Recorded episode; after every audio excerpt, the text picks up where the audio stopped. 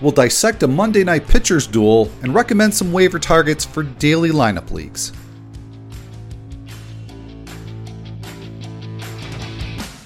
Like death and taxes, Dodger's gonna Dodger. I have not had three cold brews yet. It worked great in a fantasy league. I'm just glad I am not at the dentist. Fantasy baseball in 15 on The Athletic.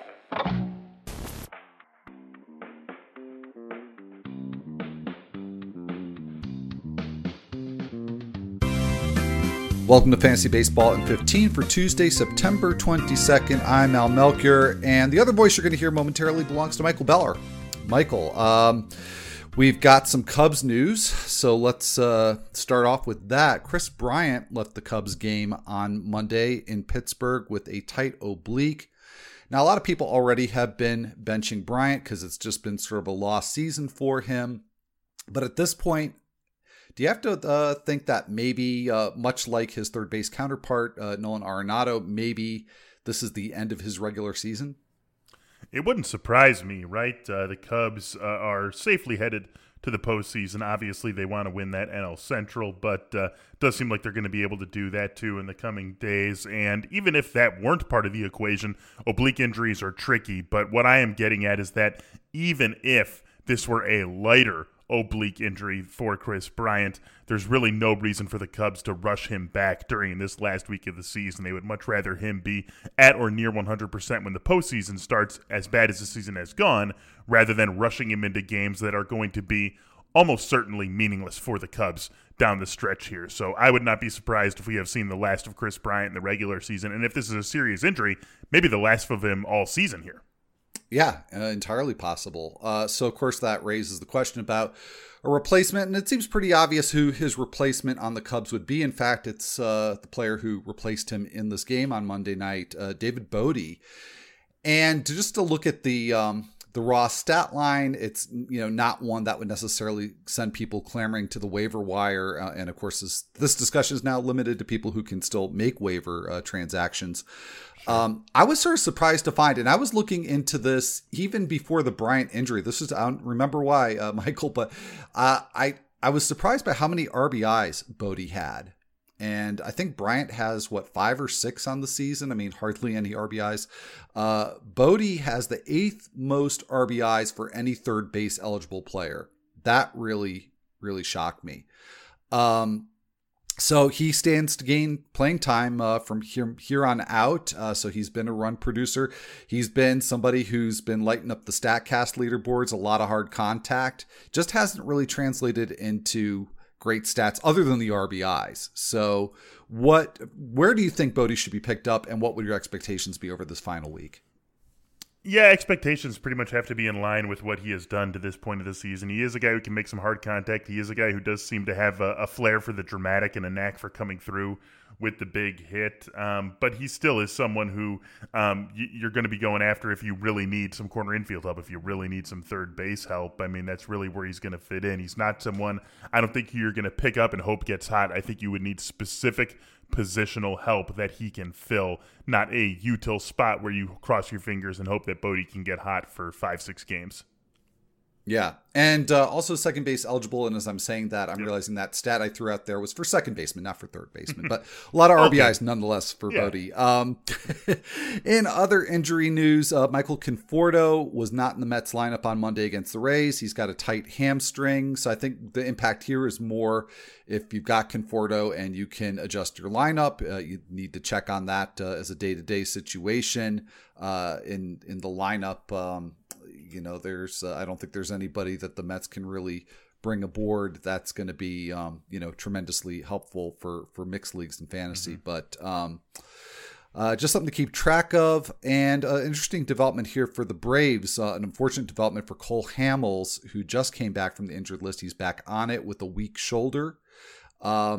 Bryce Wilson has been called up. There's not an official starter named as of yet for the Braves game on Tuesday, at least as we are discussing this. But Wilson, I would think, would at least be a candidate to start in Hamels' place on Tuesday against the Marlins. What's your expectation if that is the case? Is he somebody to stream? Is he somebody to stream against with hitters? Is he somebody just not to pay attention to? I think he is someone who you could stream. Again, we talked about this last week, and Derek and I talked about it on the Sunday episode of the Athletic Fantasy Baseball Podcast, our last waiver episode of the season. If you are in this position, then you almost don't care who the pitcher is, right? If you are in a position to be streaming pitchers, if you have to be streaming pitchers, then you have to be streaming pitchers. This is the last week of the season. You need wins, you need ratios, you need Ks, whatever it is, you need something. And so you're basically stuck with whatever there is available. And so when you square yourself with that fact, Bryce Wilson against the Marlins, I don't think it's a good one. I don't think it's a bad one. It's just one that is out there. Every... possible streaming option is an option that we can say that with absolute certainty. All right. Well, so kind of in the neutral zone there, which I would tend to agree with. Couple other news notes here. Ken Giles is going to have Tommy John surgery. Wasn't really going to have an impact coming back this season anyway. And so now it's something that affects Giles' 2021 prospects, unfortunately.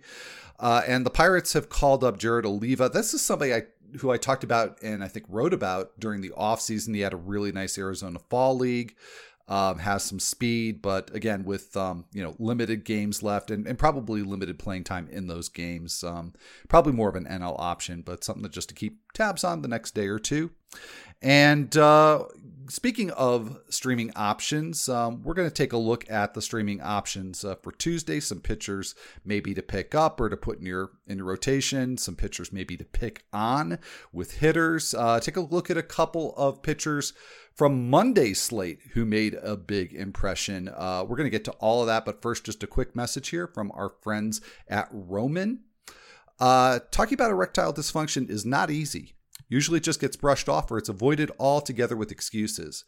But with Roman, it's easy to talk about it. With a real healthcare professional who can prescribe real medication, it's simple, safe, and totally discreet.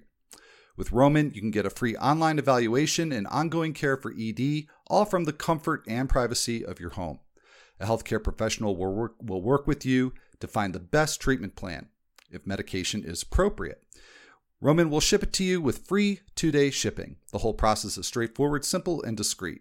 Getting started is simple. Just go to getroman.com/baseball15. That's the word 15 spelled out, roman.com/baseball15, and complete an online visit. Erectile dysfunction used to be tough to tackle, but now there's Roman. Just complete an online visit today to connect with a healthcare professional and take care of it. Go to getroman.com/baseball15 today. If approved, you'll get $15 off your first order of ED treatment. That's getroman.com/baseball15. Getroman.com/baseball15. All right, Michael. Well, before we look ahead to the streaming possibilities on Tuesday, let's look back at Monday and a pitcher's duel in Pittsburgh. JT Brubaker, who, from a fantasy perspective, really, I think, unless you're looking at wins here, got the better end of the deal here, even though the Pirates lost to the Cubs. But Brubaker went 6 2/3, gave up 2 runs on 4 hits, just 1 walk with 9 strikeouts. And he's got the Cleveland Indians up next. So, this weekend's going to be critical. I mean, I've been looking at my daily league, my lineup, or my league with daily lineup changes, and really looking ahead to the weekend to see who I could plug into the rotation if I really need that boost or need to protect a lead. How do you feel about Brubaker as somebody to trust on the final weekend? I feel okay coming off the start against the Cubs. You mentioned all the numbers going into Cleveland. That's not a lineup that you necessarily fear. It's not one that you also feel like you can just automatically pick on. It's another one of these neutral lineups. I feel all right about him. I think we've seen decent swing and miss stuff from him. And, the Cubs are one of the biggest swing and miss teams in the league. So maybe you don't expect that level of strikeout every single time he takes the mound. But I think we've seen enough from him to be someone who is maybe a little bit better than that, just a guy, as I talked about with Bryce Wilson. JT Brubaker maybe isn't just one. Maybe he is slightly more toward that good one streamer category rather than the just one or even a bad one. So, yeah, I could see getting on board with him this weekend for sure. All right. And making me think of an album I've been listening to a lot lately, All Hands on the Bad One by Slater Kinney. But in fantasy, it's sort of the opposite. All hands on the good one. Yeah, the good one. Jon Lester was a good one, and pitching for the winning team against Pittsburgh. 6 scoreless innings, just 4 hits, just 1 walk. Also just 1 strikeout for the second start in a row, just 1 strikeout. But really 3 effective starts in a row that combined for 17 innings with just 2 runs allowed for Lester. So he's going to finish up with, I think, a more challenging matchup than Brubaker will. He's going to pitch against the White Sox. Is it worth rolling the dice? You know, kind of similar situation if you need to just, you know, grab a pitcher off of waivers. Yeah, I think that would be one that would trend toward one of the bad ones, right? Jon Lester going up against that powerful White Sox lineup, all the big right-handed bats in that lineup, Jose Abreu, Tim Anderson, Eloy Jimenez. That is a lineup that definitely can get after really any sort of pitching, but definitely left-handed pitching. And it wouldn't shock me to see David Ross take it easy on Jon Lester. He's probably going to get the ball in a game 3 if the Cubs' first-round series does go to 3 games. Obviously, Yu Darvish and Kyle Hendricks will start the first 2. You could make an argument for Alec Mills if it goes to a game 3, although I think that would be a very hard argument to make, especially considering the recent form that Jon Lester has been in. So I think we see Lester in a game 3 if the Cubs were going to get to a game 3. And that would make me a little bit wary about thinking that Lester is going to have his usual complement of pitches available to him in that start against the White Sox. All right, well, let's move ahead and look at the Tuesday slate and just a couple of news items related to the Tuesday slate. Sonny Gray is going to make his return for the Reds against the Brewers, coming back from that back strain, and he does not expect to have a pitch limit. So if you had any trepidation about starting Sonny Gray, that may remove that concern. And Nick Pivetta finally going to make his Red Sox debut. Of course, he was traded from the Phillies in that Brandon Workman deal at the deadline. He's going to start against the Orioles on Tuesday. So before we get into pitchers to stream and stream against, which category, if you would pick one, would you put Pivetta in? A pitcher to stream or a pitcher to pick hitters to hit against? I think I know where you're going. Can I say both, actually? Just because, sure. Pivetta can still strike guys out, right? And the Baltimore lineup isn't one that is bad and isn't one that totally scares you. So I think he's fine to stream, but at the same time, we feel like we can get at him. So I think you could talk yourself into both sides of this discussion depending on what your team needs. I do think that I would be more comfortable streaming Baltimore hitters against Pivetta rather than Pivetta against the Baltimore offense. But that point can't be made enough. If you are in a position to be streaming pitchers, if you have to be streaming pitchers, then you have to take what's available to you this week.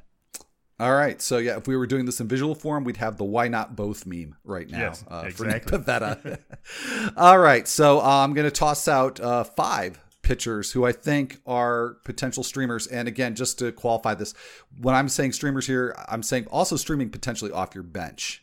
So these are not all necessarily pitchers you're going to be able to pick up off of waivers, but pitchers who do pose a dilemma for one reason or another. You got Brady Singer against the Cardinals at home. You got Seth Lugo coming off a miserable start against the Phillies. He gets the Rays this time.